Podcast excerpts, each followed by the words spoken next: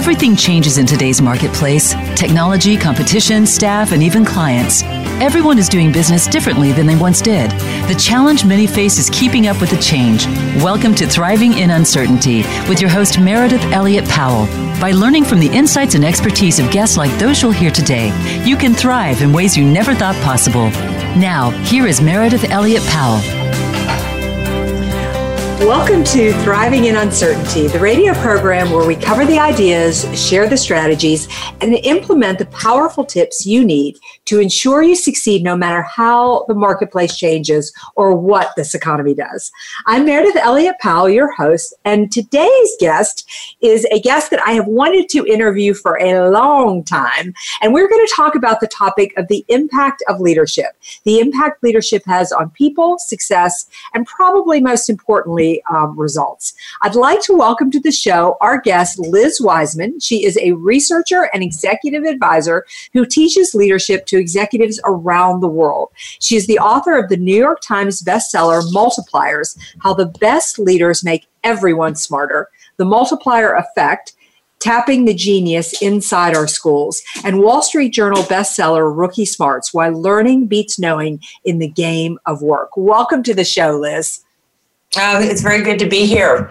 Well, you probably didn't know, but I have been stalking your work for um, for quite a while, and it is so impressive. There's so much that I want to um, talk about as it relates to leadership today. But I'd love if, um, for our audience and those listening, is if you could just give us a little bit um, of your background. Tell us a little bit more about you. Well, let me see. I. Uh, I went when I went. I'm a native Californian. Went off to school at Brigham Young University, and I graduated there from their MBA program. And all of my colleagues were going to work for what you might call normal companies, like the kind of companies that would come recruit from an MBA program, like IBM and Procter and Gamble and Bain and McKinsey and uh, Boston Consulting Group. All of these companies, and I went to work for this little maverick software company, and all of my coworkers thought I went to go work for a toothpaste manufacturer because the company was called Oracle and no one had really heard of it. And I I wanted to go back to Northern California to Silicon Valley where I was from. And you know, this was sort of at the beginning of this software explosion. And I just happened to join this rapidly growing, really kind of rebel maverick company. And I thought I was going to work there for maybe a year and then go back to school and get my PhD. And I really, I kind of got addicted to this culture and this, uh, what I thought was very much a meritocracy. And so I spent 17 years at Oracle. And, you know, when you join a young, growing software company, you know, they're gobbling up talent. And I kind of got gobbled up at that and thrown into management at, as a child. I mean, literally, I was 24 years old, and they're like, okay, so I'm a year. I'm a year out of business school. I know nothing. I mean, I've just barely figured out which way is up. I've, you know, I've made some contributions to the company, but they're like, Liz, you're now in charge of training for the company worldwide. And um, Larry Ellison, you know, our CEO wants yeah. a university, so go build Oracle University and make it work in 120 countries. And and so i had to like figure out how to build a university. I have no idea how to do that. But i'm like well i don't i only like work 10 miles from stanford. Maybe i'll just like go ask the stanford people how to do this. And so i just went and, and i learned how to build this university but more than anything i learned how to manage because i didn't know what I was doing. And so, in some ways, I ended up becoming a real student of management and leadership in this process. I think not because it was my college department or my job, it was just survival. Yeah. It was really survival, just trying to figure out like how to thrive in uncertainty. You know, to, to your whole point, like, how do I do this leadership thing? I feel like I'm still a kid and I feel very underqualified for a very grown up job. You know, and I tried to point out to these people like, these are jobs that grown ups hold. Like I am, I am a child. This is like should be against the law in some way, right? you know, and I got teased a little bit for this, and you know, I had to eventually say like, okay, yeah, I get I'm underqualified for this job, but who wants a job they're qualified for? I mean, great point. What did you actually join Oracle to do? So what was your was first hired, role? I was hired as a program manager in the consulting division of the company. And we had about 2,000 people in the company at the time I joined. So, you know, in startup lifespan, it's like a getting it's like a middle schooler at this point. You know, it really hasn't come of age. We've got about 2,000 people, and I'm hired to organize training programs for the consulting division of the company. And so, you know, organized classes, and then I taught some classes. And then they were starting up this corporate training group, and I ended up joining that group, Meredith, of all things, teaching programming. And and I've come out of business school, and I, I think I made the mistake. This should be like a word of caution to everyone coming out of school. Like, be careful what you put on your resume. I put that I had taken a Fortran programming class, which was true. Uh-huh. And I had put on my resume that I was a teaching assistant in the computer lab at the business school. But I like honestly, what I did was help people like print documents and put floppy disks in the computer and like figure out some of the basics. But they decided that I should teach programming. They're like, Liz, we need someone to teach programming. And like, we're going to have you do that and I was going to teach programming to people. They were hiring all these people coming out of MIT and Caltech, you know, and it, with programming degrees like bachelor's and master's and PhDs and AI and programming and EE. And I don't even know what I'm doing. And I'm now suddenly teaching programming to these people. And I, I actually consider it maybe it's why I brought it up. I consider it kind of the coup of my career. Most people are interested in my recent work, but I just feel like, wow, that was, I'm so proud of that because yeah. I had to learn how to, I had to learn programming. I had to learn to think like a programmer. And then I learned, had to learn how to teach it to people who were better than I was at all of this. I, they just were new to this particular software stack that I was teaching. And it was, it was, it was one of my favorite jobs I've ever had. Well, you know, I'm, what I think, what I find is so interesting about it is that um, it's basically a situation that a lot of organizations are in today. They're growing like crazy. If they were, if they had the luxury of finding really experienced people, they would, but they don't. More than anything, you're just trying to get and find talent with the raw material and then really grow them, you know, grow them into what they needed to be. So I kind of have a two part question for you. Number one is what do you think really served you well in making you successful in that position? And then fast forward us, you hand out, you hang out for 17 years. I want to know what made the leap to the second piece. But for anybody listening who's in a job right now who wants to take a promotion that might be over their head or is in a position thinking, oh my gosh, I'm not sure I can swim here. What is it that, I mean, what did you do? What were the nuts and bolts of making you successful to thrive in that uncertainty? You know, I, I guess if I had to pick one thing, I would probably say it's maybe I was born with an overabundance of what Carol Dweck calls this growth mindset.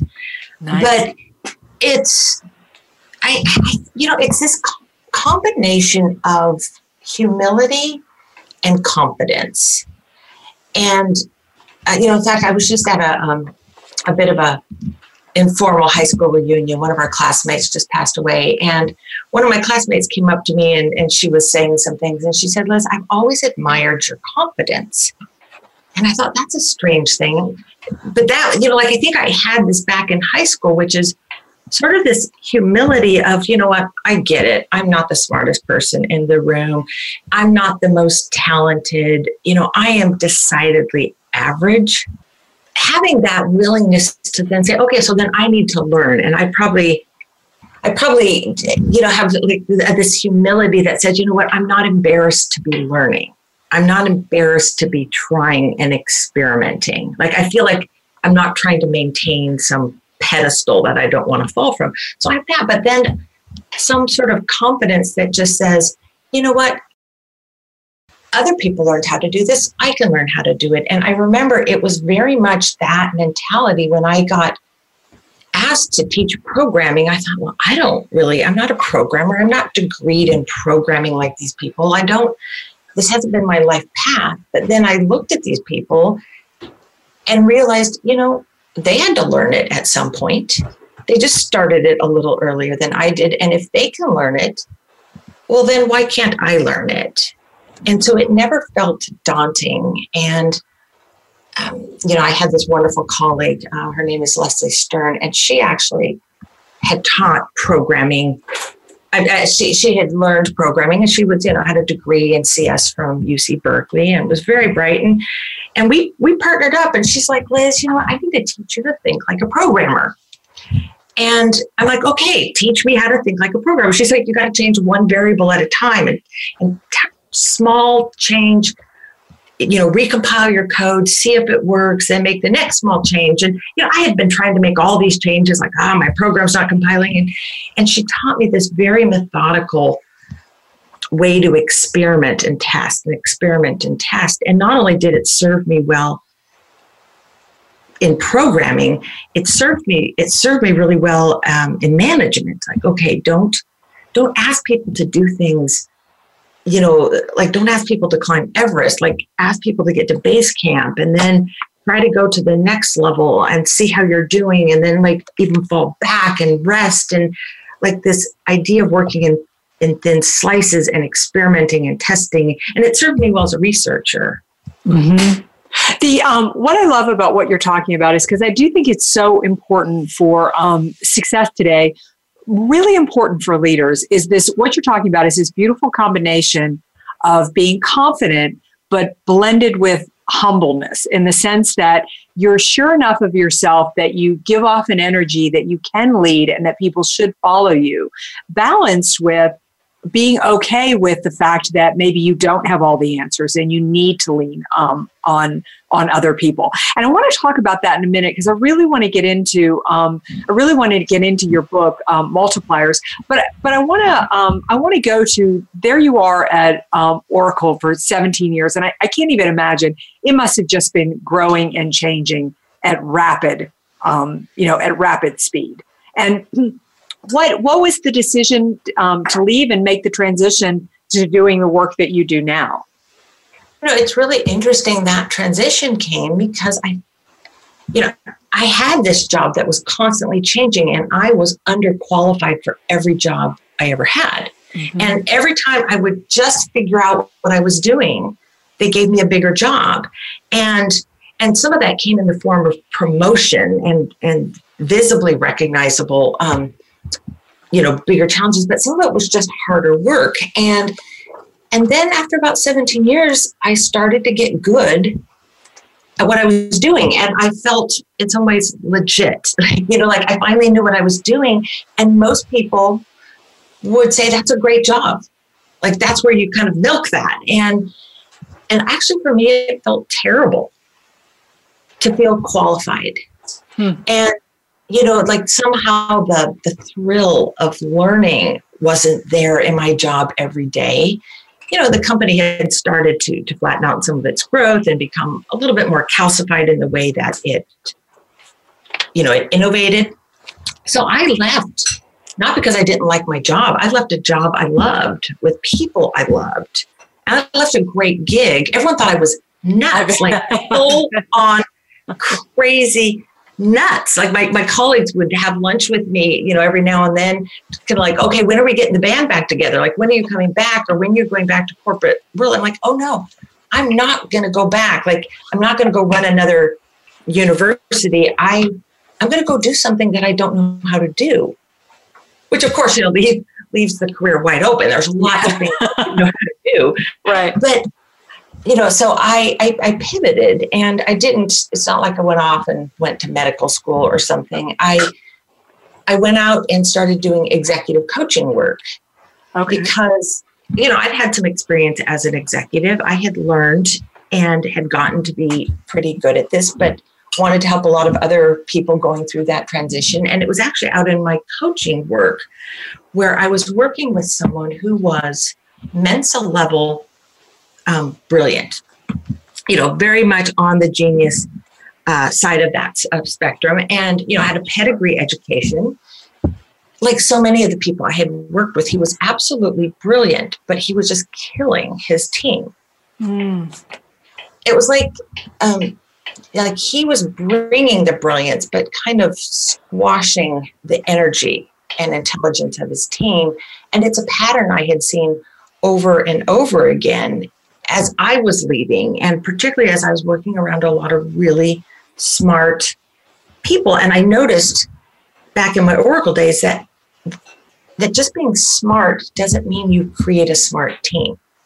Like I have seen really intelligent people dumb down an organization. I'm sure everyone listening has seen this where a really smart person walks in the room and people shut up and they hold back and they start to play safe. And and what I watched is I watched under certain leaders people become a fraction of themselves. And I thought it was fascinating. Whereas other leaders, when this person walks in a room, like their intelligence actually magnifies the intelligence of others that that they're smart but other people around them get to be smart and it's like they use their intelligence as a tool not a weapon mm-hmm. i mean haven't we seen people weaponize their intelligence absolutely yes and and i left you know, for the reasons I mentioned, but this, this observation I had about these two different kinds of leaders was one of several observations I had from my experience as a practitioner. And it was in coaching this man and helping him try to see that his intelligence could be used to amplify the intelligence of his team that I realized. Um, well, actually, I went out looking for some research like, okay, who's written about this? Who's studied this phenomenon? Because I'm trying to help my coachee. Turns out no one had. And, you know, it's funny, I had that same that same experience that I had back when I was asked to teach programming to programmers. And I thought, well, I don't know how to do this, but they learned, so I can learn. That I realized no one had studied or written about this. And, um, you know, in my time at Oracle, I had hired a lot of academics like Jim Collins and Clay Christensen and C.K. Prahalad. And I, maybe because I knew them and was familiar with them, I wasn't overly intimidated by them. And I thought, oh, well, someone like a Jim Collins could study this and figure it out. I'm like, I know Jim, and Jim's great. Oh, I so hope Jim's not listening to this. i have actually told him this. Like, like Jim is brilliant and he's one of my heroes. But I'm like, he's just a guy, you know. He learned how to do that kind of research. Then, and I can do that as well. Perfect. And, well, I don't know arrogant or humble, but it's just like I can learn. Yeah. And and we're we're going to take a quick break. When we get back from break, I want to dive into the research and I want to talk about this idea of leadership and its impact and people who actually, well, I'm going to save how you titled and defined um, those two types of leaders. So join us in a minute with more with Liz Wiseman and the multiplier effect.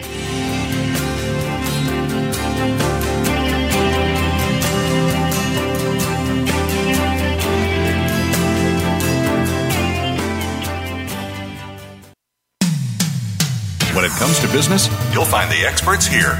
Voice America Business Network. Are you ready to learn the business strategies you need to succeed no matter what this economy does? Are you interested in learning how the top organizations and how successful leaders are making change work for their companies and using uncertainty as their greatest competitive advantage? Then join the thousands of business owners, sales professionals, and entrepreneurs who have found the answers. Business growth expert Meredith Elliott Powell author of Thrive Strategies for Success in Uncertainty, offers powerful keynotes, workshops, and training courses for organizations and leaders of sales professionals looking to take their companies to the next level. Voted a top 15 business growth expert to watch and top 40 motivational speaker, Meredith coaches executives, trains next level leaders, and builds sales teams in her innovative three step proven system to thrive in uncertainty. To learn more, go to valuespeaker.com to speak with Meredith directly, book Meredith to speak, and learn more about her training programs. That's valuespeaker.com. Visit today. Do you need directions to solid financial future? If so, the Money Answer Show with Jordan Goodman will provide you with a roadmap to making smart money decisions in every area of your personal finances. Join Jordan every Monday at 12 p.m. Pacific Standard Time, 3 p.m. Eastern for the Money Answer Show on the Voice America Business Channel. Learn how and where to get the best deals on mortgages, cars, and insurance. Find out the best ways to save for college and retirement, get out of debt, improve your credit rating, and save on your taxes. The Money Answer Show with Jordan Goodman will provide you with great tips on investment opportunities in real estate, stocks, annuities, and other investment vehicles. That's the Money Answer Show with Jordan Goodman on the Voice America Business Channel every Monday at 12 p.m. Pacific Standard Time. Think you've seen everything there is to see in online television? Let us surprise you. Visit VoiceAmerica.tv today for sports, health, business, and more on demand 24 7.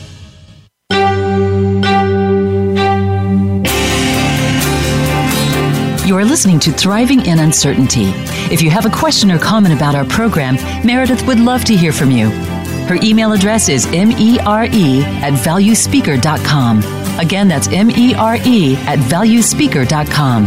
Now back to Thriving in Uncertainty.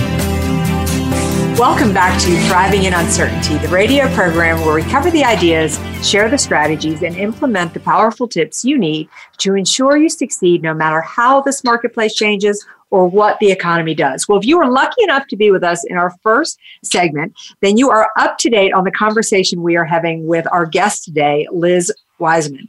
We were talking about, um, right, really getting into your book on um, multipliers, um, how the best leaders make people around them smart. But kind of where we left off was talking about the different type of leaders and the impact that leaders have, and actually something that you really noticed in the marketplace that hadn't been researched and hadn't been developed. So bring us up to speed on that.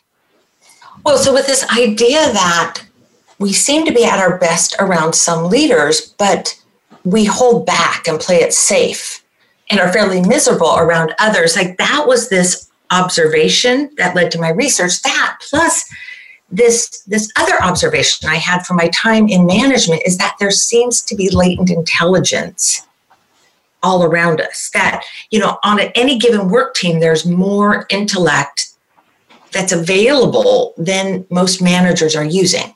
You know, that there's a lot more intelligence that badges in to the office each morning that gets put to use. And, and it was really with those two observations that I went out and looked at what is it that these leaders do that end up multiplying the capability of others and I studied sort of the these multiplier leaders and and their counterparts, these diminisher leaders that cause people to hold back. And I found a number of things. There's probably three main findings. One is I found that these leaders get very different levels of capability from from the people who work for them. Multipliers get virtually all of people's capability, which is not surprising, but these diminishing leaders get less than half.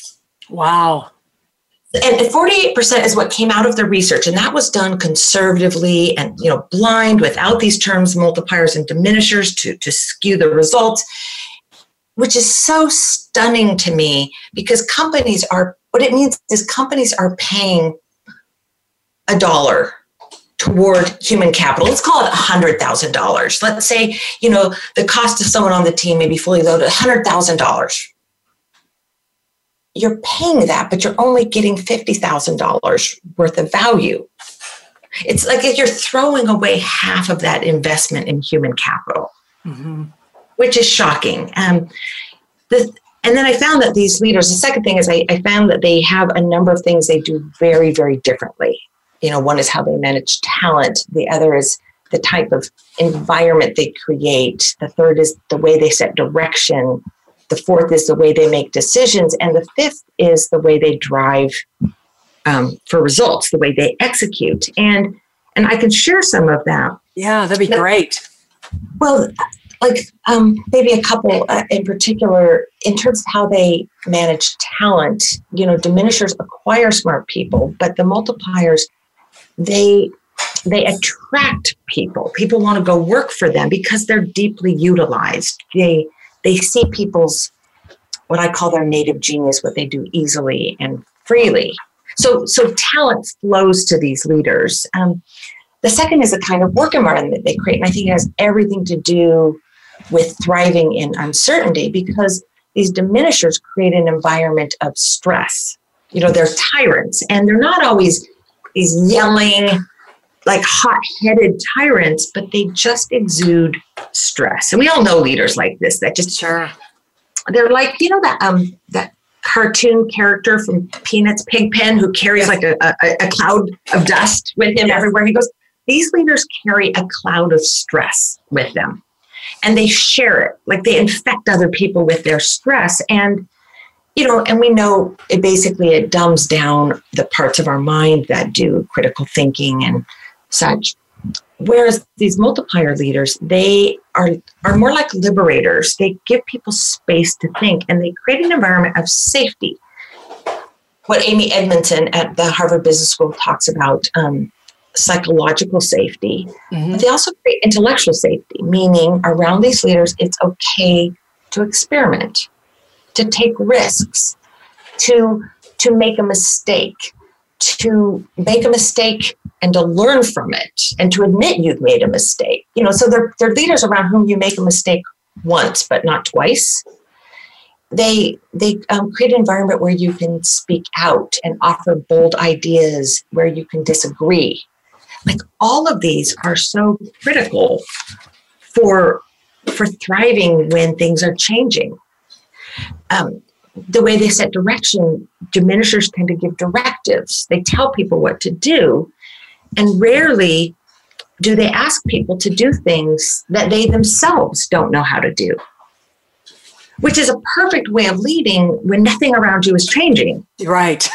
right. Like, but you know, most of us work in an environment where there's too much for one person to know. And mm-hmm. when just when you solve one problem, the problem evolves and changes. And so you're constantly like you don't face the same problem twice in in the environment we're working in today it seems. And these multiplier leaders they lead through questions. Mm. you know the best leaders in times of uncertainty don't have the best answers. They have the best questions. Yeah. You know they know what to ask to to rally people on the right problem. And they know what to ask to get other people finding solutions. Um, and and so those are those are a few examples. Um, the, I could go through the the fourth and the fifth, but that just gives you a little bit of a flavor for how these leaders operate so differently and why they get such a different level of um, not just energy and commitment, but intellect and capability from the people around them which ultimately which ultimately produces the result. So the question i've got is that um, i do think i mean one thing that you're really hitting on is i do believe living in uncertainty that we're living in right now is we need a different type of leader. I mean it calls for like some of the some of the old um, ability to not be an amazing leader was okay because we there was more fat in the margin. Competition wasn't like it is. So if I'm sitting out there and I'm listening to this and I'm leading a team, is a um, is this type of leadership something that's instinctual? Is it is something I'm born with? If I'm more of a diminishing type of leader, can I learn to be more of the other? Mm. Well, you know, I am the mother of four children. And what I've known noticed about raising children is they are born diminishers. That's correct. Right with you. you know, like we, we, you know, we are born. I, I guess maybe our, our 15 seconds on like the human dilemma and the human condition is like it seems to me now midway through my life that each of us are born with this incredible capacity for good, as well as a pretty significant capacity for wrong and for evil. Like it seems like it's just part of our nature. And I think that is very much the case with leadership is that I think we have in us this capacity to to bring out the best in others. But I think each one of us has like a, a diminisher lurking within us. And this actually brings me, uh, Meredith, your question brings me to this third thing we found in this research is that most of the diminishing that's happening in our workplaces is not coming from the tyrannical, hot headed, narcissistic, like I'm the smartest person in the room. I'm going to kind of keep everyone else down. I'll do the thinking for everyone. You know, I'll, I'll give you your opinion.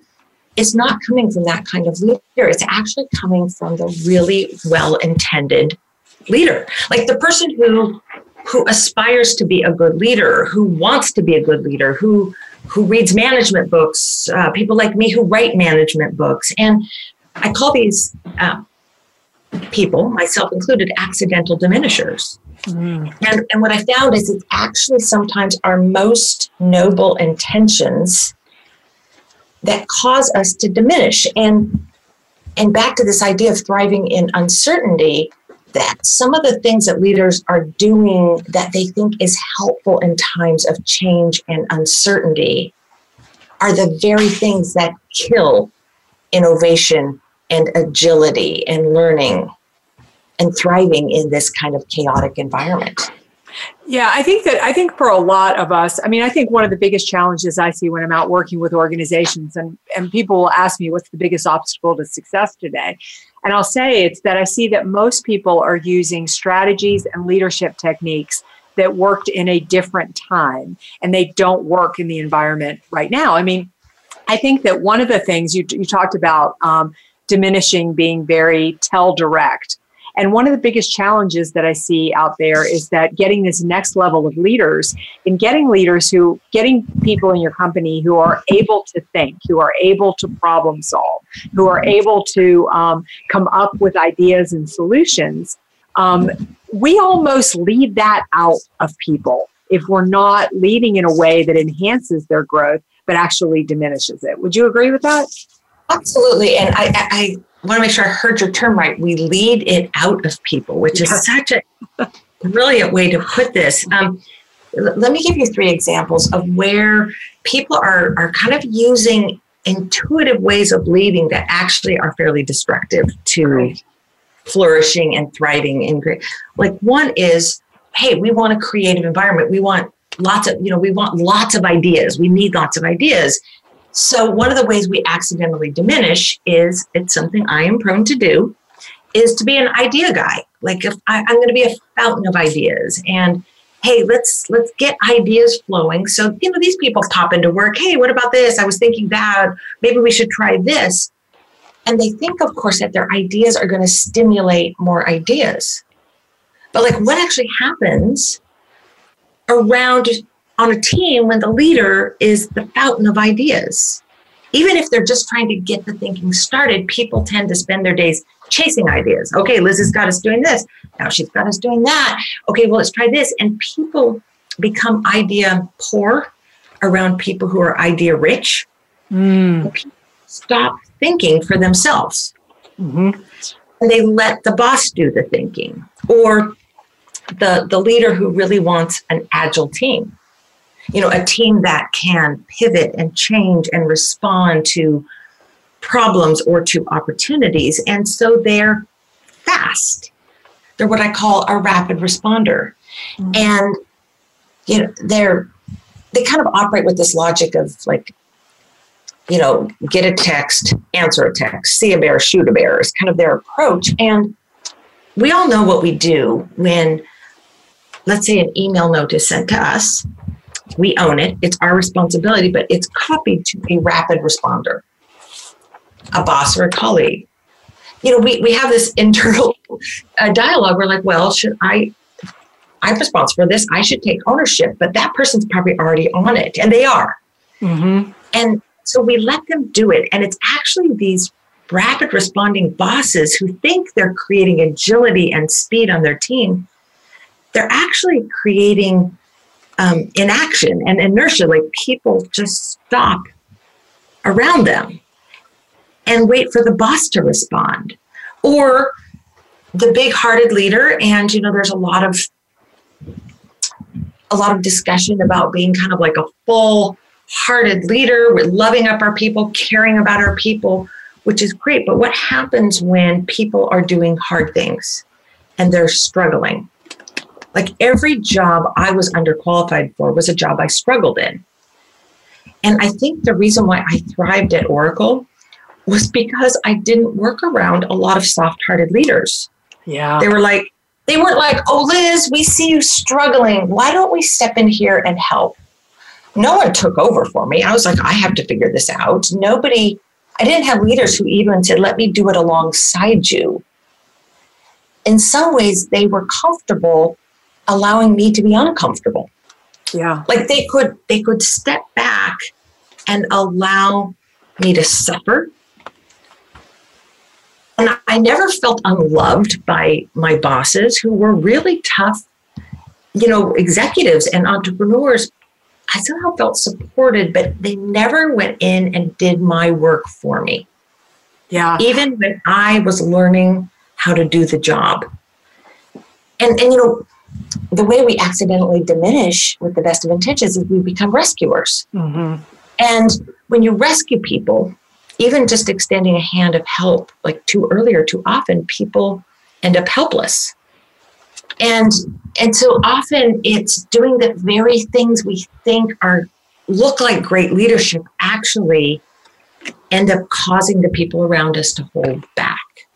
So most of my work is helping people see where they are accidentally diminishing and what they can do instead to create more capability around them. Yeah, I think that um, you know I, think you bring up two such great points in the sense that most of the leaders that are d- diminishing, or one, it's unintentional, and the second is that you're doing the things that you believe are helpful. I had a I had a client this morning who's just a, he's a phenomenal young leader, has serious um, serious potential with a with a company that's growing like crazy. Well, one of the very things that we discussed, one of the very things that we dived into was the fact that all day long his team is pinging him with questions. All day long they're asking him for input and he immediately answers everything. And the challenge with that is that what he's got is when one person leaves or goes to another division and is promoted, he doesn't have talent up under him. Um, you know, really ready to take over. The other that you said on this whole piece of, you know, you worked for tough leaders and you felt supported, you felt cared about. But um, a couple of years ago, I, I, wrote a piece on the incredible gift of struggle that I that I really started um, studying self-made people, people who had really come from nothing and achieved unbelievable levels of success, whatever your definition of success, they'd achieved it. And the, and the common piece that I found with them was this idea while everybody had a different story, there hadn't been a net. Nobody had rescued them. Every obstacle in their way, they had had to push through and get past. So when we come back from this final break, because I feel like this is the perfect segue into another one of um, your books, Rookie Smarts, where you talk about, I want to go back to where we began this segment, talking about um, the fact that you took positions you were quote unquote unqualified for, and where struggle and doing some of that um, uh, really, really fit in. So, in this segment, I feel like we've truly captured um, leadership, but I want to go back in this last segment to the individual and what we can do to really take advantage and thrive in uncertainty. So, we're going to take a quick break and we'll be back for one more segment with um, Liz Wiseman. We're going to talk about her book, Rookie Smarts.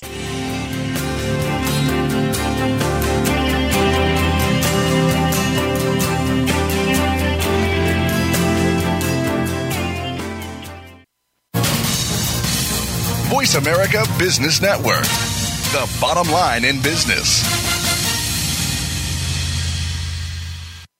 Are you ready to learn the business strategies you need to succeed no matter what this economy does? Are you interested in learning how the top organizations and how successful leaders are making change work for their companies and using uncertainty as their greatest competitive advantage?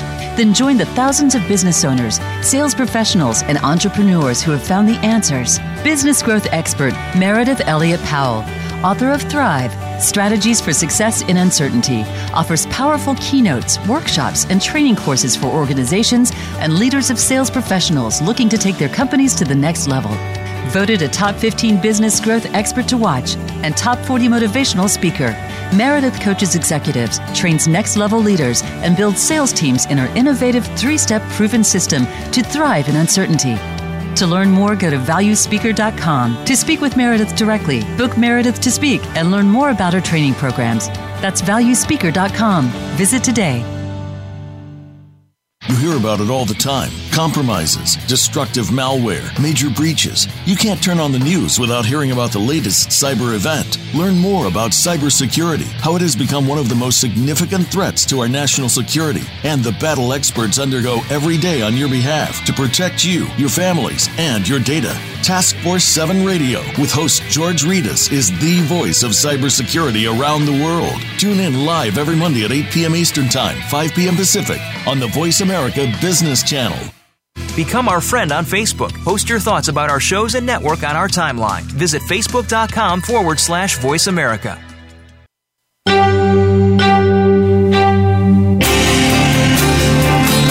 You are listening to Thriving in Uncertainty. If you have a question or comment about our program, Meredith would love to hear from you.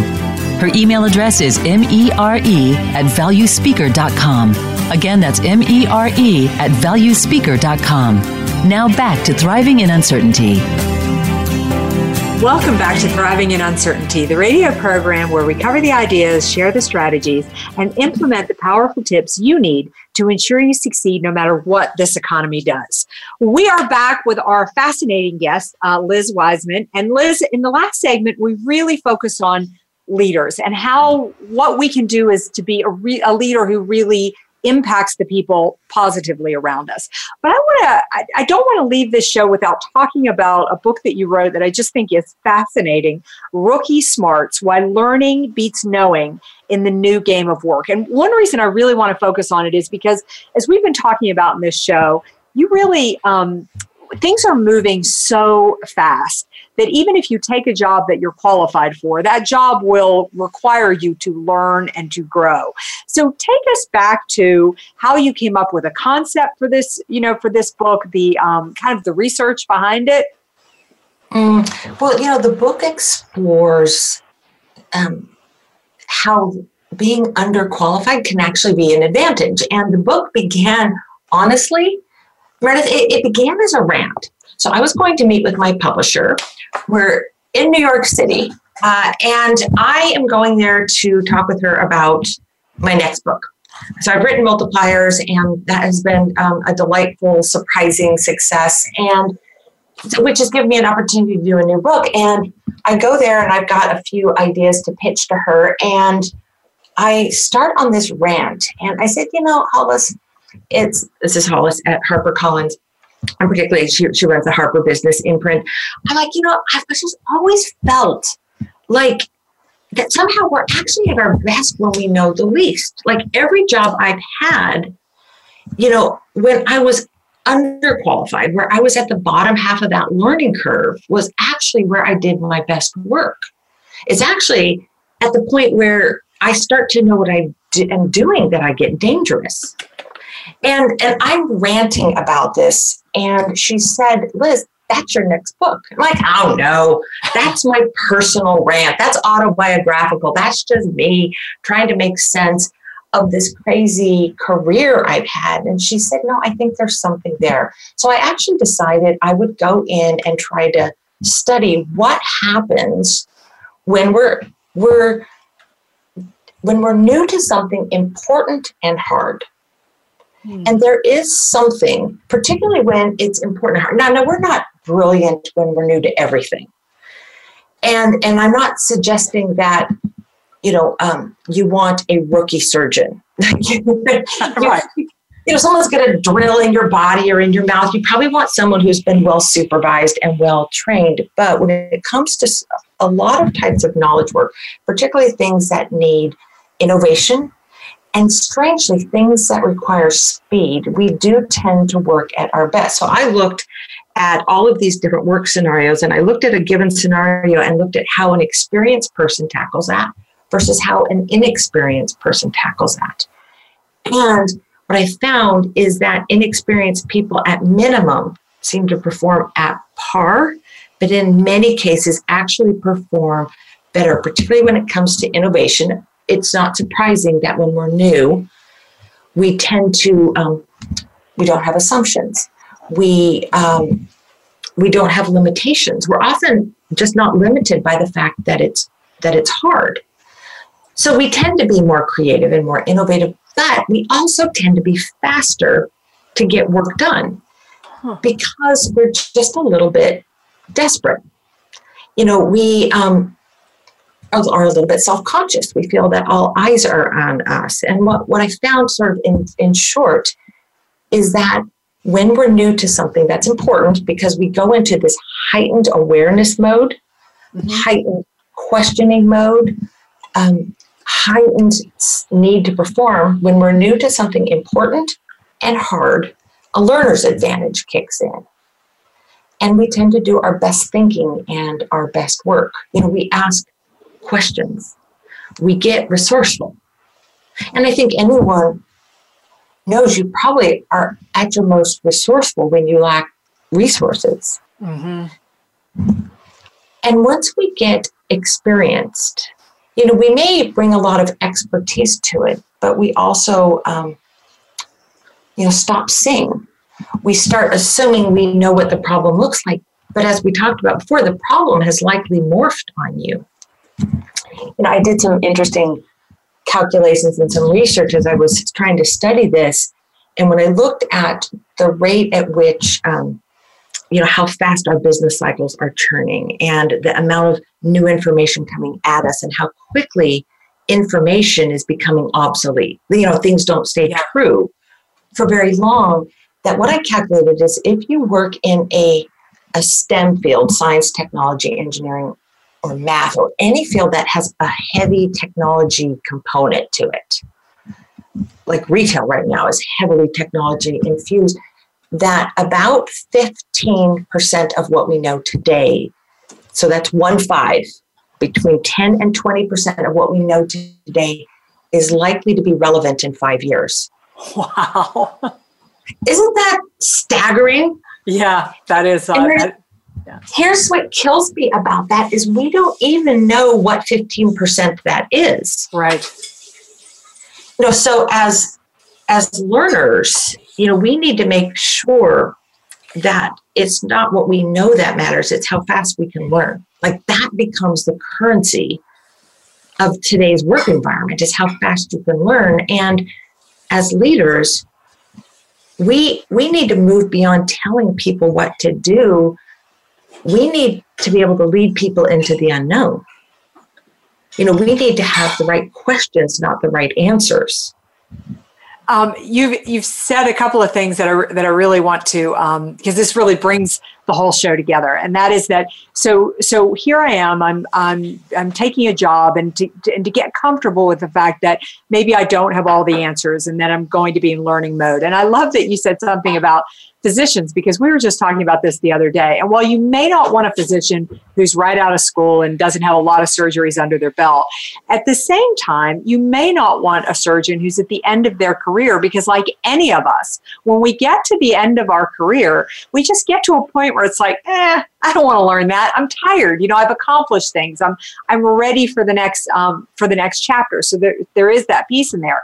But I love that you said learning is the new currency because I, I, want the listeners to to grasp that whether you are an employee who is working somewhere and you you know that your value to that company is going to be in how much you're willing to learn but as a leader if i'm understanding you correctly liz my job is to really get my people comfortable with learning and growing and changing would that be accurate Absolutely. Your job as a leader is to harvest the full intelligence of your team, like to use every ounce of intelligence and talent and insight and capability that people bring to work.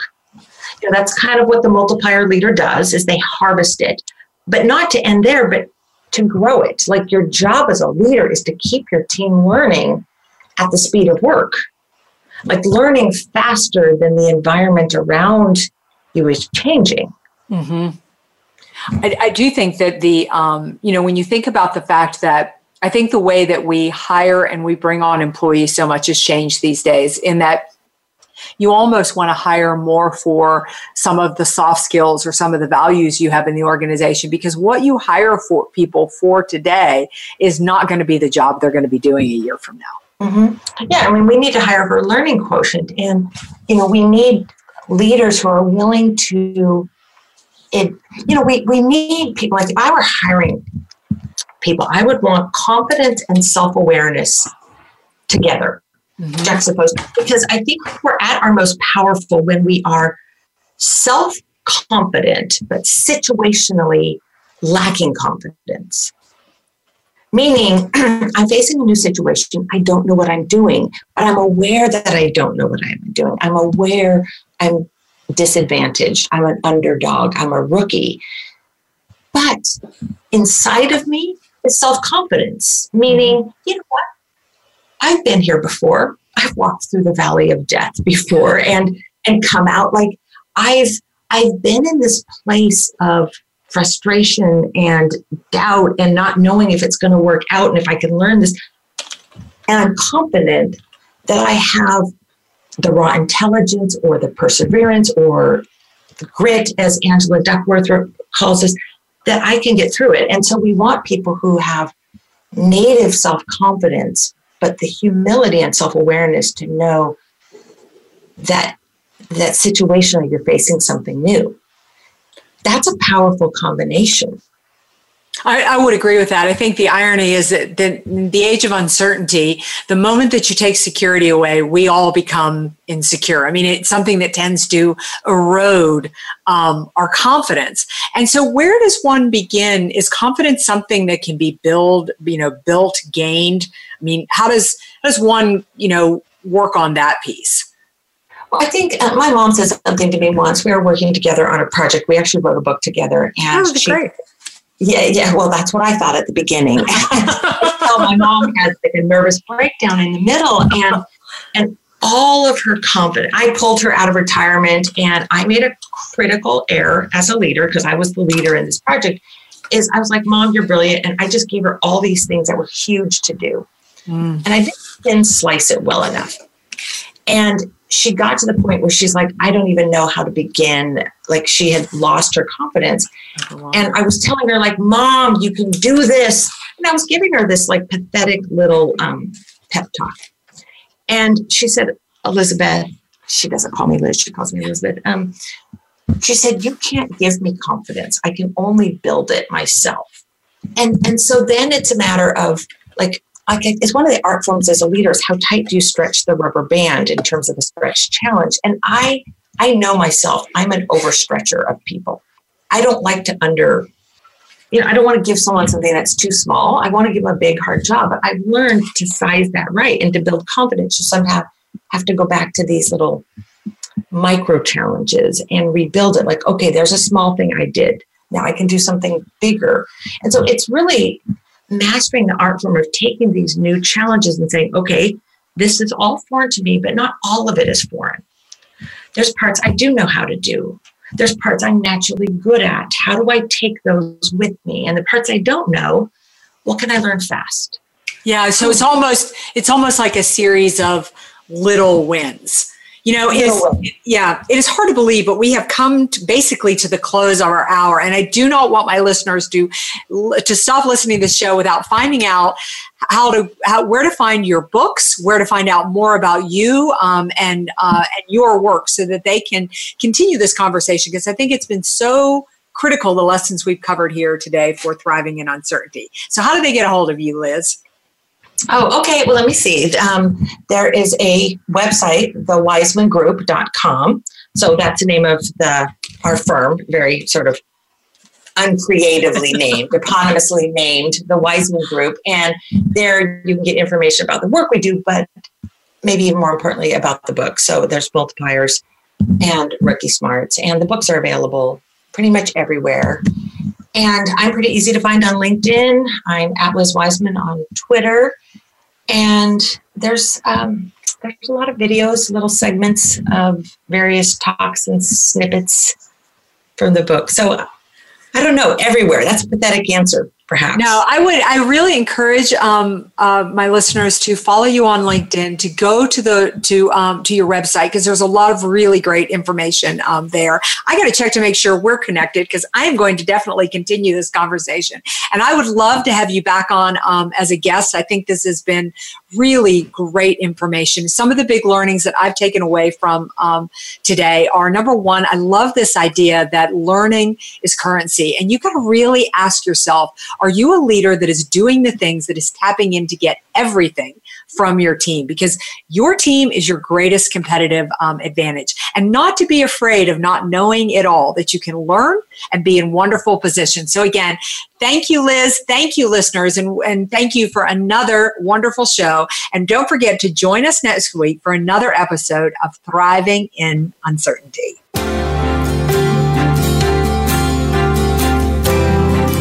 Thank you for tuning in to this week's edition of Thriving in Uncertainty. Please join your host, Meredith Elliott Powell, for another program next Monday at 10 a.m. Pacific Time and 1 p.m. Eastern Time on the Voice America Business Channel. This week, embrace the change in your business and yourself.